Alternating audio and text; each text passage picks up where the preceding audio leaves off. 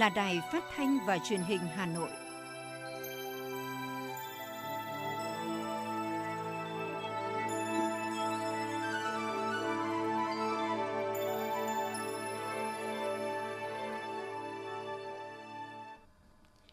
Lê Thông và Hồng Hạnh xin được đồng hành cùng quý vị thính giả trong 30 phút của chương trình Thời sự trực tiếp tối ngày hôm nay, thứ ba ngày 17 tháng 5 năm 2022. Chương trình của chúng tôi có những nội dung chính sau đây. Chủ tịch nước Nguyễn Xuân Phúc gặp mặt người có uy tín trong đồng bào dân tộc thiểu số Tuyên Quang. Các quận huyện tổ chức trao huy hiệu Đảng đợt 19 tháng 5 cho các đảng viên. Xe ba bánh tự chế cháy dữ dội trên đường vành đai 2. Trong phần tin thế giới, Ukraine rút quân cố thủ khỏi nhà máy thép Azovstal, chiến sự vẫn leo thang. Tổ chức Y tế Thế giới cảnh báo dịch COVID-19 có thể lây lan nhanh tại Triều Tiên. Sau đây là nội dung chi tiết.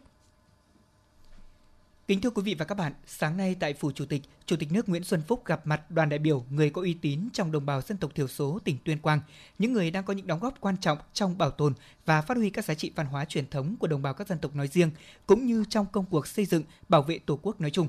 Cùng dự có lãnh đạo của một số ban ngành trung ương. Tại buổi gặp mặt, Chủ tịch nước Nguyễn Xuân Phúc nhấn mạnh, Tuyên Quang là vùng đất giàu truyền thống văn hóa lịch sử, có vị thế chiến lược quan trọng – Đặc biệt, đồng bào, cán bộ, chiến sĩ các dân tộc tỉnh Tuyên Quang đã đồng cam cộng khổ, có nhiều công hiến cho đất nước trong hai cuộc kháng chiến trước đây và xây dựng bảo vệ Tổ quốc ngày nay. Chủ tịch nước khẳng định, Đảng và Nhà nước ta luôn coi trọng công tác dân tộc là nhiệm vụ chiến lược trong sự nghiệp cách mạng của nhà nước, đã triển khai nhiều chương trình lớn để phát triển kinh tế văn hóa xã hội, bảo đảm quốc phòng an ninh vùng đồng bào dân tộc thiểu số và miền núi, nhằm mục tiêu cải thiện đời sống vật chất và tinh thần của đồng bào các dân tộc thiểu số, phấn đấu thu hẹp khoảng cách phát triển giữa miền núi và miền xuôi. Trong thời gian tới, Chủ tịch nước đề nghị các bộ ban ngành địa phương, trong đó có tỉnh Tuyên Quang, tập trung khắc phục những tồn tại hạn chế, bổ sung hoàn thiện chính sách nhằm tăng cường phát huy hơn nữa vai trò của người có uy tín trong vùng dân tộc thiểu số, góp phần thực hiện hiệu quả công tác dân tộc của Đảng, chính sách dân tộc của nhà nước hiện nay thường xuyên quan tâm chăm lo đến đời sống vật chất và tinh thần của người có uy tín và gia đình họ, góp phần động viên, khuyến khích họ tích cực tham gia, hoàn thành tốt nhiệm vụ, phối hợp cùng với cấp ủy chính quyền địa phương, tạo điều kiện cung cấp thông tin về tình hình kinh tế xã hội, bồi dưỡng kiến thức và kỹ năng tuyên truyền cho người dân, phát triển kinh tế xã hội cũng như thực hiện tốt chủ trương, đường lối của Đảng, chính sách pháp luật của nhà nước. Chủ tịch nước cũng đề nghị những người có uy tín của đồng bào dân tộc thiểu số tỉnh Tuyên Quang bên cạnh hỗ trợ thúc đẩy phát triển kinh tế thì cần khuyến khích và động viên từng gia đình giữ bản sắc văn hóa của dân tộc mình và phát huy các giá trị văn hóa đó trong đời sống xã hội.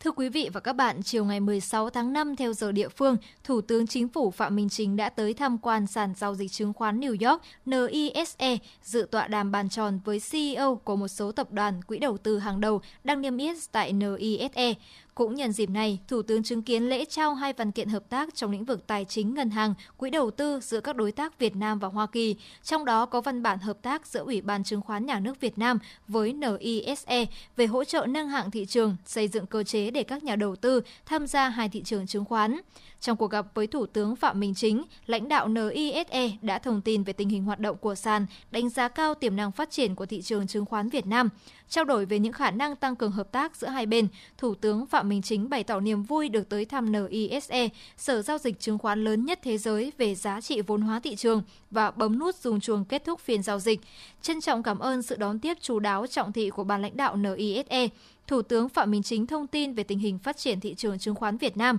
cho biết Việt Nam đang tiến hành quyết liệt các biện pháp xử lý các sai phạm của một số ít các nhà đầu tư để thị trường phát triển an toàn, minh bạch, hiệu quả, bền vững. Thủ tướng đề nghị NISE quan tâm hỗ trợ và chia sẻ kinh nghiệm để góp phần thúc đẩy phát triển thị trường chứng khoán hiệu quả, bền vững ở Việt Nam xây dựng thành công trung tâm tài chính quy mô khu vực, đồng thời hướng đến quan hệ đối tác bền vững, đôi bên cùng có lợi giữa NISE và các đối tác Việt Nam, góp phần thúc đẩy quan hệ đối tác toàn diện Việt Nam Hoa Kỳ ngày càng thực chất và hiệu quả. Trong khuôn khổ chuyến thăm chính thức nước Cộng hòa Dân chủ Nhân dân Lào vào sáng nay tại cuộc hội kiến với Thủ tướng Chính phủ Lào Phan Kham Vị Phả Văn, Chủ tịch Quốc hội Vương Đình Huệ khẳng định Quốc hội Việt Nam luôn ủng hộ và thúc đẩy hợp tác giữa hai chính phủ Việt Lào hai nhà lãnh đạo bày tỏ sự hài lòng về phát triển của quan hệ hợp tác hai nước trong thời gian qua, đánh giá cao việc hai bên nỗ lực duy trì, trao đổi đoàn và tiếp xúc cấp cao thường xuyên, trong đó có chuyến thăm chính thức Việt Nam rất thành công của Thủ tướng Lào Phan Khăm Vị Phả Văn đầu năm nay và cuộc gặp song phương giữa hai thủ tướng Việt Nam và Lào bên lề của hội nghị cấp cao đặc biệt ASEAN Hoa Kỳ chỉ 3 ngày trước. Chủ tịch Quốc hội Vương Đình Huệ khẳng định Quốc hội Việt Nam đặc biệt coi trọng công tác xây dựng và hoàn thiện thể chế, pháp luật để đáp ứng yêu cầu của sự nghiệp đổi mới và hội nhập quốc tế, luôn ủng hộ và tích cực giám sát, thúc đẩy việc thực hiện các chương trình, dự án hợp tác giữa hai chính phủ Việt Nam và Lào. Về phương hướng tăng cường hợp tác song phương trong thời gian tới, hai nhà lãnh đạo nhấn mạnh việc hai bên cần phối hợp triển khai nghiêm túc các thỏa thuận cấp cao. Hai bên nhất trí cần tiếp tục nỗ lực tìm kiếm các giải pháp đột phá nhằm nâng tầm hợp tác kinh tế thành một trụ cột thực sự quan trọng trong quan hệ của hai nước, tương xứng với quan hệ đặc biệt Việt-Lào. Thưa quý vị và các bạn, cũng trong sáng nay, tiếp bí thư tỉnh trường tỉnh Champasak, vị Lay Vong Khăm Chủ tịch Quốc hội Vương Đình Huệ bày tỏ vui mừng đến thăm tỉnh Champasak, mảnh đất trù phú và giàu truyền thống cách mạng ở cực Nam của Lào, nhấn mạnh tiềm năng hợp tác giữa hai nước và các địa phương của hai nước vẫn còn rất lớn. Chủ tịch Quốc hội mong muốn tỉnh Champasak tiếp tục đẩy mạnh hợp tác với các địa phương của Việt Nam, hỗ trợ hoạt động của các doanh nghiệp Việt Nam trong các hoạt động đầu tư tại tỉnh, quan tâm thúc đẩy việc nhập quốc tịch cho người Việt sinh sống lâu năm tại tỉnh Nam Bà Sắc, giúp bà con yên tâm sinh sống và làm việc. Kỷ niệm 132 năm ngày sinh Chủ tịch Hồ Chí Minh dưới sự chỉ đạo của Ban tuyên giáo Trung ương, vào sáng nay, Bộ Văn hóa, Thể thao và Du lịch, Trung ương Đoàn Thanh niên Cộng sản Hồ Chí Minh và Bảo tàng Hồ Chí Minh tổ chức hai cuộc triển lãm Những tấm gương bình dị mà cao quý và tuổi trẻ mùa xuân đất nước. Ủy viên Bộ Chính trị, Thường trực Ban Bí thư Trung ương Đảng Võ Văn Thưởng đến dự và cắt băng khai mạc. Với hơn 200 ảnh tài liệu và hiện vật đến với triển lãm những tấm gương bình dị mà cao quý, người xem được tìm hiểu về 132 tấm gương tập thể cá nhân tiêu biểu, học tập và làm theo tư tưởng đạo đức phong cách Hồ Chí Minh. Mỗi bài viết là một câu chuyện cảm động về những con người bình dị đã vượt qua khó khăn, dám nghĩ, dám làm, dốc lòng dốc sức vì lợi ích của cộng đồng, vì sự bình yên và phồn vinh của đất nước. Đây chính là những bông hoa đẹp nhất, tiêu biểu nhất được ban tổ chức lựa chọn kính dâng lên Chủ tịch Hồ Chí Minh nhân dịp kỷ niệm 132 năm ngày sinh của người. Trong suốt cuộc đời hoạt động cách mạng, Chủ tịch Hồ Chí Minh luôn dành muôn vàn tình yêu thương cho đồng chí, đồng bào, đặc biệt là thế hệ trẻ Việt Nam. Triển lãm Tuổi trẻ mùa xuân đất nước tôn vinh những tấm gương thanh thiếu nhi tiêu biểu, sống, chiến đấu, lao động, học tập và làm theo tấm gương đạo đức Hồ Chí Minh, góp phần nổi bật trong sự nghiệp xây dựng bảo vệ Tổ quốc. Qua đó khơi dậy sức sáng tạo, khát vọng cống hiến của thế hệ trẻ Việt Nam, góp phần phát triển đất nước phồn vinh, hạnh phúc, thực hiện thắng lợi công cuộc đổi mới do Đảng ta khởi xướng và lãnh đạo – Hai cuộc triển lãm cũng được triển khai ở một số bảo tàng của nhiều địa phương.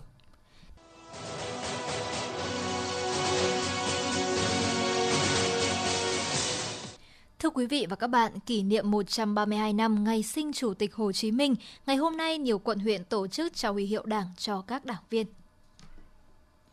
Sáng nay, Ủy viên Trung ương Đảng, Phó Bí thư Thường trực Thành ủy Nguyễn Thị Tuyến đã đến dự lễ trao tặng huy hiệu Đảng đợt 19 tháng 5 tại Đảng bộ quận Hai Bà Trưng.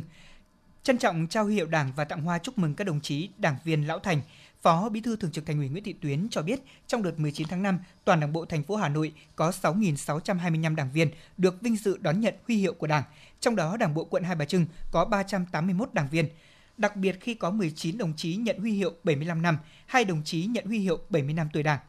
Thường trực Thành ủy khẳng định, việc trao tặng huy hiệu cao quý của Đảng hôm nay là niềm vinh dự và tự hào không chỉ của cá nhân mỗi đồng chí đảng viên mà còn là niềm vui của toàn Đảng bộ thành phố Hà Nội nói chung và quận Hai Bà Trưng nói riêng.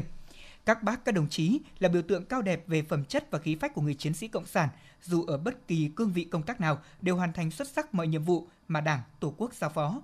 Nhân dịp này, Phó Bí thư Thường trực Thành ủy Nguyễn Thị Tuyến đề nghị Đảng bộ quận Hai Bà Trưng tiếp tục bám sát các chỉ đạo của Trung ương và thành phố, triển khai nghiêm túc và quyết liệt đồng bộ hiệu quả các mục tiêu chỉ tiêu nghị quyết Đại hội Đảng các cấp, 10 chương trình công tác của Thành ủy khóa 17, tập trung đẩy mạnh phát triển kinh tế xã hội, tiếp tục ra soát và đơn giản hóa các thủ tục hành chính, triển khai hoàn thành xây dựng quy hoạch cán bộ. Chiều nay, đồng chí Trung Ngọc Anh, Ủy viên Trung ương Đảng, Phó Bí thư Thành ủy, Chủ tịch Ủy ban nhân dân thành phố tham dự lễ trao huy hiệu 75 năm và 70 năm tuổi Đảng cho các đảng viên thuộc Đảng bộ quận Ba Đình. Dịp kỷ niệm 132 năm ngày sinh nhật Bác, Đảng bộ quận Ba Đình có 449 đảng viên, đặc biệt trong đó có 37 đảng viên vinh dự đón nhận huy hiệu 75 năm, 70 năm tuổi Đảng trân trọng trao tặng huy hiệu 75 năm và 70 năm tuổi Đảng cho từng đảng viên. Chủ tịch thành phố chu Ngọc Anh khẳng định đây không chỉ là niềm tự hào lớn đối với mỗi đảng viên và gia đình mà còn là vinh dự của Đảng bộ thành phố. Việc trao tặng huy hiệu Đảng thể hiện sự ghi nhận trân trọng của Đảng đối với nỗ lực phấn đấu, rèn luyện, công hiến của các đảng viên, đóng góp cho sự nghiệp cách mạng và sự lớn mạnh không ngừng của Đảng, dân tộc và Tổ quốc bày tỏ tin tưởng các đảng viên Đảng bộ quận Ba Đình tiếp tục phát huy tinh thần tiên phong, gương mẫu, gìn giữ sự đoàn kết quý báu trong Đảng, xây dựng Đảng bộ quận trong sạch vững mạnh. Chủ tịch thành phố Trung Ngọc Anh chúc các đảng viên lão thành sức khỏe, trường thọ, tiếp tục là tấm gương sáng mẫu mực cho con cháu noi theo, tích cực tham gia xây dựng thủ đô văn hiến, văn minh và hiện đại. Sáng nay, quận ủy Đống Đa tổ chức lễ trao huy hiệu 75 năm và 70 năm tuổi Đảng đợt 19 tháng 5. Tới dự có Ủy viên Ban Thường vụ Thành ủy, Chủ tịch Mặt trận Tổ quốc Việt Nam thành phố Hà Nội Nguyễn Lan Hương. Đợt này, toàn Đảng bộ quận Đống Đa có 627 đồng chí đón nhận huy hiệu Đảng, trong đó có 38 đồng chí nhận huy hiệu Đảng 75 năm tuổi Đảng, 4 đồng chí nhận huy hiệu 70 năm tuổi Đảng. Phát biểu tại buổi lễ, Chủ tịch Ủy ban Mặt trận Tổ quốc Việt Nam thành phố Hà Nội Nguyễn Lan Hương bày tỏ việc trao tặng huy hiệu cao quý của Đảng thể hiện sự ghi nhận và trân trọng của Đảng và Nhà nước và nhân dân ta về sự đóng góp của các đồng chí vào sự nghiệp cách mạng của Đảng, của dân tộc, vào sự nghiệp đấu tranh giành độc lập dân tộc, xây dựng bảo vệ Tổ quốc Việt Nam xã hội chủ nghĩa. Các đồng chí thật sự là tấm gương sáng cho lớp lớp thế hệ đi sau noi gương học tập. Trong những năm qua, dù tuổi tác và sức lực, vị trí công tác, điều kiện kinh tế, hoàn cảnh gia đình có khác nhau, thế nhưng các đồng chí đã chung sức chung lòng, đồng tâm hiệp lực cùng với toàn Đảng, toàn dân đóng góp xứng đáng vào sự nghiệp xây dựng bảo vệ Tổ quốc, xây dựng thành phố Hà Nội và quận Đống Đa không ngừng phát triển toàn diện, bền vững. Chiều nay, Ủy viên Ban Thường vụ Thành ủy Bùi Huyền Mai, trưởng Ban tuyên giáo Thành ủy tham dự lễ trao tặng huy hiệu Đảng đợt 19 tháng 5 năm 2022 của huyện Thạch Thất. Trong dịp này, Đảng bộ huyện Thạch Thất có 103 đảng viên được trao tặng huy hiệu từ 30 năm đến 75 năm tuổi Đảng, trong đó có 4 đảng viên nhận huy hiệu 75 năm tuổi Đảng thay mặt lãnh đạo thành phố trao tặng huy hiệu 75 năm tuổi Đảng cho các đảng viên, trưởng ban tuyên giáo thành ủy Bùi Huyền Mai khẳng định đây không chỉ là niềm tự hào của mỗi đảng viên mà còn là niềm vui tự hào của Đảng bộ thành phố, bày tỏ lòng biết ơn đối với cống hiến, đóng góp quý báu của các thế hệ cán bộ đảng viên đối với sự nghiệp cách mạng của Đảng. Đồng chí Bùi Huyền Mai mong muốn các đảng viên lão thành tiếp tục phát huy truyền thống cách mạng, vận động con cháu tích cực tham gia góp sức xây dựng thạch thất giàu đẹp, thủ đô văn minh hiện đại. Sáng nay, quận ủy Hà Đông đã tổ chức lễ trao tặng huy hiệu Đảng đợt 19 tháng 5 cho các đảng viên lão thành. Đợt này, Đảng bộ quận Hà Đông có 283 đảng viên được trao huy hiệu Đảng, trong đó có 5 đồng chí 65 năm tuổi Đảng, 17 đồng chí 60 năm, 261 đồng chí được trao huy hiệu từ 55 đến 30 năm tuổi Đảng. Đây là sự ghi nhận và trân trọng của Đảng đối với quá trình rèn luyện và phấn đấu không ngừng của những đảng viên lão thành có nhiều cống hiến trong đấu tranh giải phóng dân tộc và xây dựng phát triển thủ đô đất nước. Lãnh đạo quận Hà Đông mong muốn các đồng chí đảng viên được tặng huy hiệu Đảng ngày hôm nay giữ gìn sức khỏe, tiếp tục phát huy phẩm chất cách mạng và kiến thức kinh nghiệm luôn là tấm gương sáng về đạo đức lối sống, là chỗ dựa tinh thần cho Đảng bộ quận và cán bộ đảng viên trẻ học tập noi theo. Sáng nay, quận ủy Bắc Từ Liêm trang trọng tổ chức lễ kỷ niệm 132 năm ngày sinh Chủ tịch Hồ Chí Minh và trao tặng huy hiệu Đảng đợt 19 tháng 5 năm 2022. Trong dịp này, Đảng bộ quận Bắc Từ Liêm có 209 đảng viên được trao tặng huy hiệu Đảng, trong đó hai đảng viên vinh dự nhận huy hiệu 75 năm và 70 năm tuổi Đảng, 203 đảng viên nhận huy hiệu từ 65 năm đến 30 năm tuổi Đảng chúc mừng, biểu dương nỗ lực, rèn luyện và quá trình công hiến của các đảng viên, Bí thư quận ủy Bắc Từ Liêm khẳng định các đồng chí được trao tặng huy hiệu Đảng chính là điểm tựa chính trị tin cậy, vững chắc của Đảng bộ quận, tấm gương sáng cho thế hệ trẻ noi theo, giữ gìn sự đoàn kết, xây dựng Đảng bộ quận trong sạch, vững mạnh, xây dựng Bắc Từ Liêm sớm trở thành đô thị xanh, văn minh, đóng góp cho sự phát triển của thành phố.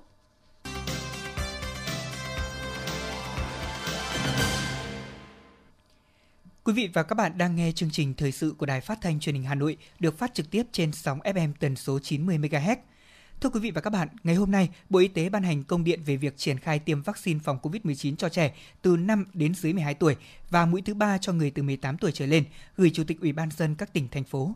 Theo đó, Bộ Y tế đề nghị các địa phương phải đi từng ngõ, gõ từng nhà, ra từng đối tượng, đảm bảo không bỏ sót đối tượng tiêm chủng trong bối cảnh tiến độ tiêm mũi 3 chưa đạt mục tiêu đề ra. Theo báo cáo của Bộ Y tế, tính đến hết ngày 16 tháng 5, cả nước đã triển khai tiêm được hơn 217 triệu liều vaccine phòng COVID-19. Hầu hết các địa phương đã tổ chức tiêm chủng an toàn, khoa học, đạt tỷ lệ tiêm chủng đủ liều cơ bản cao cho người từ 12 tuổi trở lên. Ngoài ra, các địa phương cũng đang tập trung tiêm mũi 3 cho người từ 18 tuổi trở lên, tiêm cho trẻ em từ 5 đến dưới 12 tuổi. Tuy nhiên, hiện tại tiến độ tiêm mũi 3 liều nhắc lại cho người từ 18 tuổi trở lên chưa đạt được mục tiêu đề ra.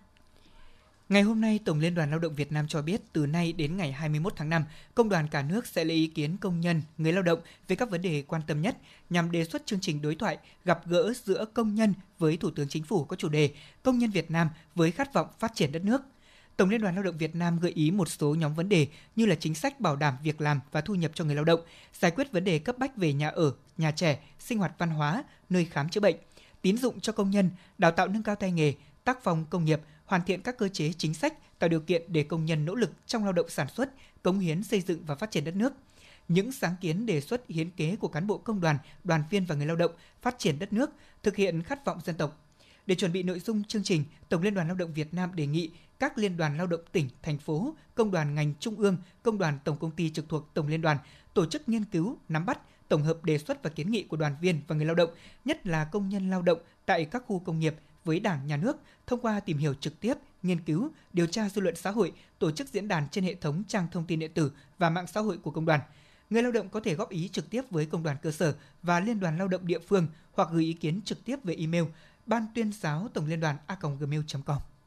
Bệnh viện Đa khoa Đống Đa vừa tập huấn về các vấn đề hậu COVID-19, tiếp cận chẩn đoán và điều trị viêm gan cấp tính. Đội ngũ cán bộ y bác sĩ của các bệnh viện và trung tâm y tế của ngành y tế thủ đô đã được giáo sư tiến sĩ Nguyễn Văn Kính, Chủ tịch Hội truyền nhiễm Việt Nam và lãnh đạo Bệnh viện Đa khoa Đống Đa chia sẻ về các vấn đề hậu COVID-19, cách thức tiếp cận chẩn đoán viêm gan cấp tính, tiếp cận điều trị viêm gan cấp tính mới nổi ở trẻ em. Bệnh viêm gan hiện chưa có thuốc điều trị đặc biệt, điều trị triệu chứng, tư vấn đến người dân luôn đảm bảo có nguồn nước sạch đủ dùng cho sinh hoạt, nhất là trong mùa mưa lũ, giữ gìn vệ sinh cá nhân sạch sẽ, không dùng chung khăn mặt và thường xuyên giặt khăn bằng xà phòng, phơi dưới ánh nắng. Khi chăm sóc bệnh nhân nhiễm bệnh thì không được sử dụng chung đồ với người bệnh, nhất là khăn mặt và các đồ dùng có thể bị nhiễm các chất xuất tiết của bệnh nhân như bát, thìa, cốc, chén, giường. Thực hiện sát trùng các đồ dùng bệnh nhân trong giai đoạn mắc bệnh.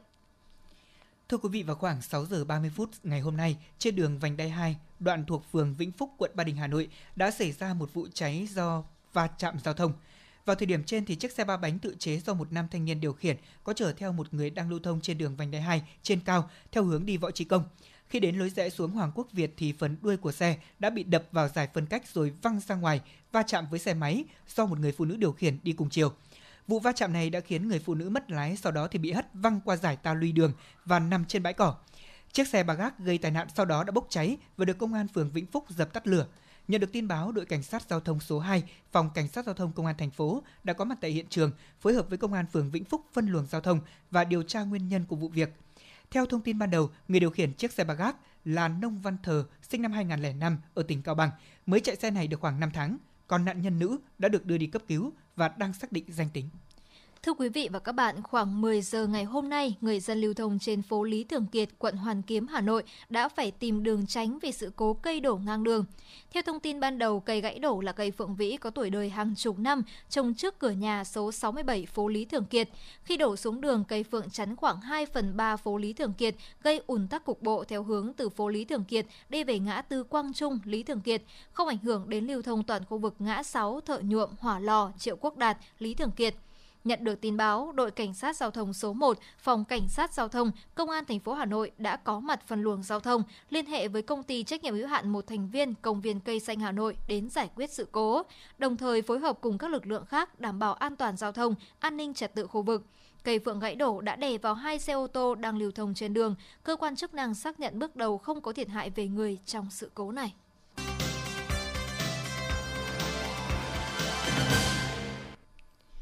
Thông tin về tình hình chiến sự tại Ukraine sẽ mở đầu phần tin quốc tế.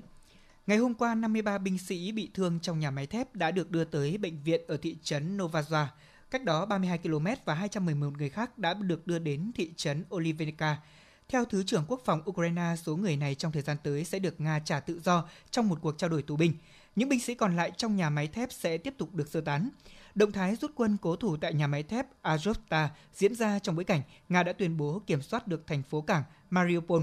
Đây là diễn biến đáng chú ý liên quan đến tình hình chiến sự tại Ukraine giữa lúc Nga đang dồn lực cho chiến dịch quân sự đặc biệt tại vùng Donbass.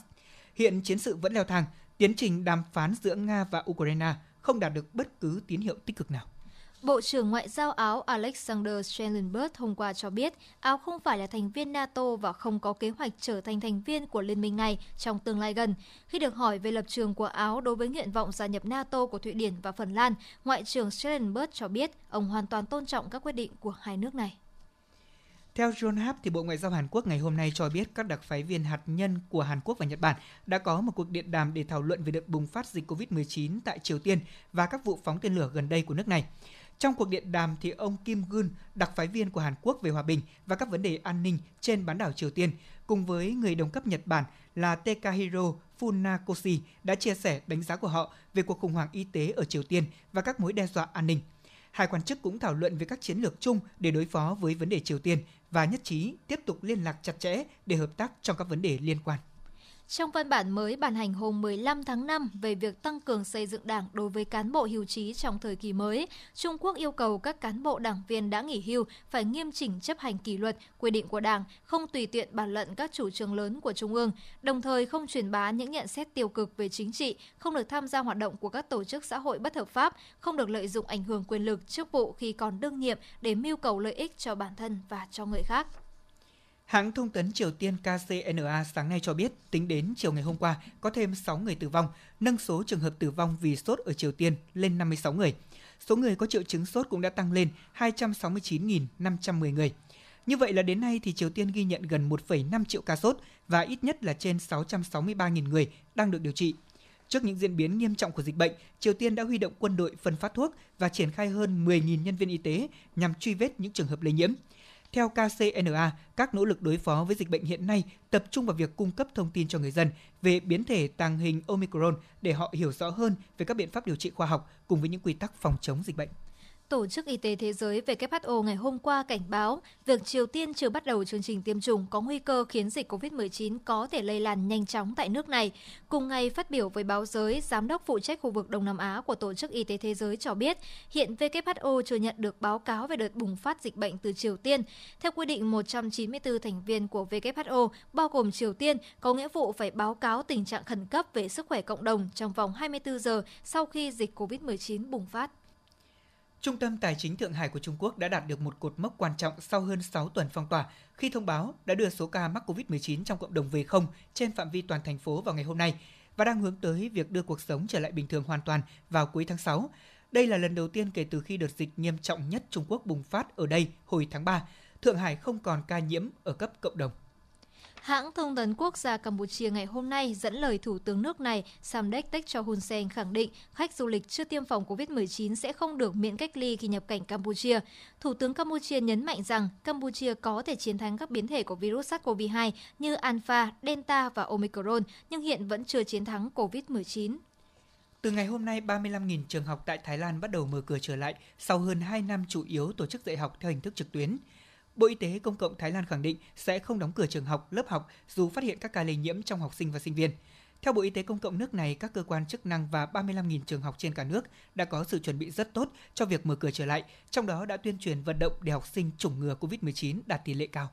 Các công ty nhập khẩu lúa mì ở châu Á cũng đang tìm kiếm nguồn cung cấp mới sau khi Ấn Độ cấm xuất khẩu ngũ cốc vào cuối tuần qua nhằm ngăn chặn giá lương thực trong nước leo thang. Các nhà nhập khẩu ở châu Á thậm chí đang tìm cách mua thêm lúa mì của Nga bất chấp vấn đề thanh toán liên quan đến các lệnh trừng phạt đối với các ngân hàng Nga và phí bảo hiểm vận chuyển tăng cao.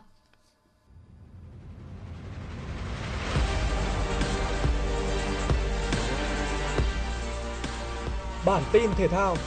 Bản tin thể thao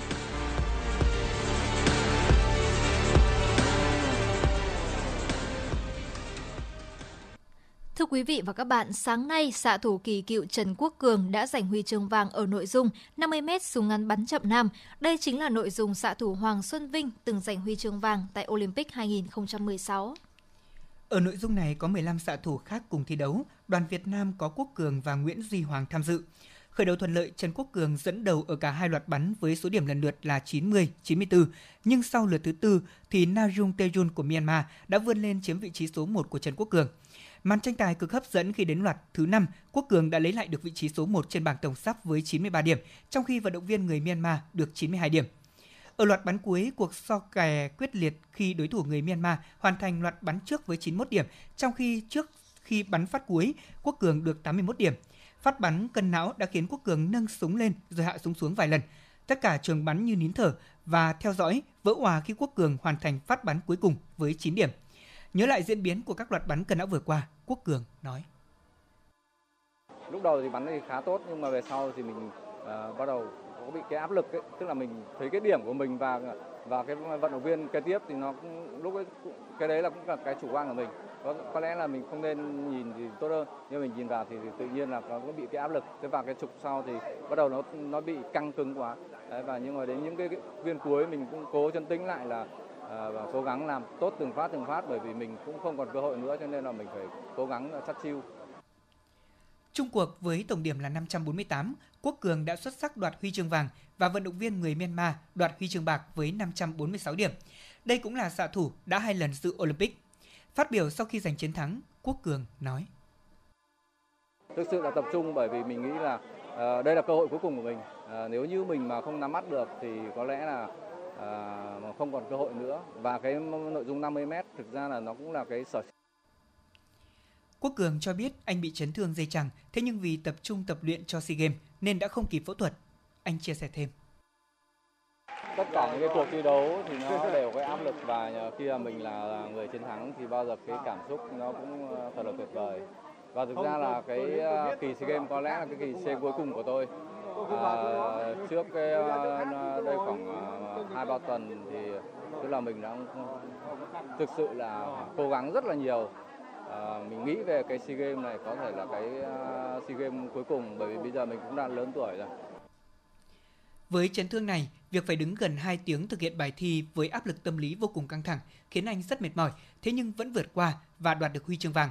Tấm huy chương này là lời chia tay ngọt ngào của Quốc Cường với bắn súng Việt Nam để chuyển sang công tác mới. Bà Nguyễn Thị Nhung, huấn luyện viên trưởng đội bắn súng Việt Nam cho biết, SEA Games 31 là lời tri ân của bắn súng Việt Nam với xạ thủ Trần Quốc Cường – Ngoài khoản thưởng 55 triệu đồng từ ngân sách của nhà nước và thưởng nóng của Đoàn Thể thao Việt Nam, Quốc Cường còn được hai nhà tài trợ thưởng nóng thêm 40 triệu đồng trong sáng ngày 17 tháng 5. Huấn luyện viên Nguyễn Thị Nhung cho biết, nhóm những người đam mê bắn súng và yêu mến Trần Quốc Cường sẽ ủng hộ anh 300 triệu đồng sau SEA Games 31. Ở ngày thi đấu hôm qua của SEA Games 31, môn điền kinh cự ly chạy 100m rào nữ, Bùi Thị Nguyên trong lần đầu tiên tham dự SEA Games đã về nhất và giành huy chương vàng với thời gian 13 giây 51 ở nội dung 800m nữ, Khuất Phương Anh về nhất với thời gian 2 phút 08 giây 74. Còn ở cự ly 800m dành cho nam, Trần Văn Đảng chỉ về đích thứ 3 nhận huy chương đồng trong khi Giang Văn Dũng gặp chấn thương. Với thành tích 6m39, Vũ Thị Ngọc Hà xuất sắc giành huy chương vàng ở nội dung nhảy xa nữ. Trong khi đó, đồng đội của cô là Bùi Thị Thu Thảo cán đích ở vị trí thứ hai. Tấm huy chương vàng thứ tư của môn điền kinh trong ngày thi đấu hôm qua thuộc về vận động viên Lê Tiến Long – với thành tích 9 phút 02 giây 84 ở nội dung 3.000m vượt chướng ngại vật nam. Huy chương bạc thuộc về Đỗ Quốc Luật. Ở nội dung bơi, kình ngư Nguyễn Huy Hoàng phá kỷ lục SEA Games với thành tích 3 phút 48 giây 06, nội dung 400m nam, vượt qua các đối thủ Malaysia và Singapore. Kỷ lục cũ của Huy Hoàng là 3 phút 49 giây 08. Đây là huy chương vàng cá nhân thứ hai của Huy Hoàng tại SEA Games 31. Ở nội dung 200m ngửa, Trần Hưng Nguyên xuất sắc về nhất và giành huy chương vàng. Lượt trận cuối bảng B môn bóng đá nam SEA Games 31, U23 Malaysia bước vào trận đấu gặp U23 Campuchia với nhiều cầu thủ dự bị. Những phút đầu của trận đấu, U23 Malaysia tạo ra thế trận lấn lướt so với đối thủ. Đội bóng áo vàng liên tục tạo sóng gió về phía khung thành của Kim Huy. Tuy nhiên, thủ môn của U23 Campuchia đã thi đấu xuất sắc, tấn công nhiều nhưng không ghi được bàn thắng. U23 Malaysia đã phải nhận bàn thua ngay ở phút bù giờ của hiệp 1 khi một cầu thủ để bóng chạm tay trong vòng cấm. Trên chấm phạt đền, Chan Chap không mắc sai lầm nào mở tỷ số cho U23 Campuchia. Bước vào hiệp 2, U23 Malaysia dồn lên tìm kiếm bàn gỡ hòa. Phút 51, Muhammad Rajaki bàn trên chấm phạt đền, cân bằng tỷ số một đều. Tuy nhiên, ngay sau đó, U23 Campuchia lại duy trì thế dẫn trước. Phút 68, Muhammad Rajak tiếp tục tỏa sáng khi hoàn tất cú đúp cho riêng mình, gỡ hòa cho U23 Malaysia. Những phút còn lại, dù rất nỗ lực nhưng U23 Malaysia không thể có thêm được bàn thắng. Trận đấu kết thúc với tỷ số hòa 2-2. Ở trận đấu sau đó cũng thuộc bảng B, U23 Thái Lan cần một chiến thắng trước U23 Lào để vươn lên dẫn đầu bảng. U23 Thái Lan tràn lên tấn công để tìm kiếm lợi thế từ sớm, nhưng U23 Lào mới là đội tạo ra nhiều tình huống nguy hiểm hơn. Phút thứ 18, Saragam tung cú sút cận thành trúng người thủ môn, bóng nảy ra trúng hậu vệ của U23 Lào và đi vào lưới, trong sự ngỡ ngàng của cả hai bên. Sang đến hiệp 2, U23 Thái Lan chủ động lùi về phòng ngự, nhưng lại thế trận cho U23 Lào. Dù rất nỗ lực nhưng trước một hàng thủ chắc chắn của Thái Lan, U23 Lào đã không thể tìm kiếm được bàn gỡ hòa và chấp nhận thua cuộc với tỷ số 0-1. Kết quả này đồng nghĩa với việc Thái Lan sẽ gặp Indonesia và Việt Nam chạm trán Malaysia tại bán kết. Dự báo thời tiết vùng châu thổ sông Hồng và khu vực Hà Nội đêm 17 ngày 18 tháng 5 năm 2022. Khu vực vùng đồng bằng Bắc Bộ thời tiết không mưa, trưa chiều trời nắng, nhiệt độ từ 20 đến 31 độ C. Vùng núi Ba Vì Sơn Tây thời tiết không mưa, trưa chiều trời nắng, nhiệt độ từ 20 đến 29 độ C. Ngoại thành từ Phúc Thọ tới Hà Đông thời tiết không mưa, trưa chiều trời nắng, nhiệt độ từ 21 đến 30 độ C. Khu vực phía Nam từ Thanh Oai, Thường Tín đến Ứng Hòa thời tiết không mưa, trưa chiều trời nắng, nhiệt độ từ 21 đến 30 độ C. Khu vực Mê Linh, Đông Anh, Sóc Sơn, thời tiết không mưa, trưa chiều trời nắng, nhiệt độ từ 20 đến 29 độ C. Khu vực trung tâm thành phố Hà Nội, thời tiết không mưa, trưa chiều trời nắng, nhiệt độ từ 21 đến 30 độ C. Chương trình thời sự buổi tối của Đài Phát thanh và Truyền hình Hà Nội đến đây là hết. Chỉ đạo nội dung nhà báo Nguyễn Kim Khiêm, chỉ đạo sản xuất Nguyễn Tiến Dũng, tổ chức sản xuất Trà My, đạo diễn Kim Oanh cùng phát thanh viên Lê Thông Hồng Hạnh và kỹ thuật viên Duy Anh thực hiện. Kính chào tạm biệt và hẹn gặp lại quý vị và các bạn.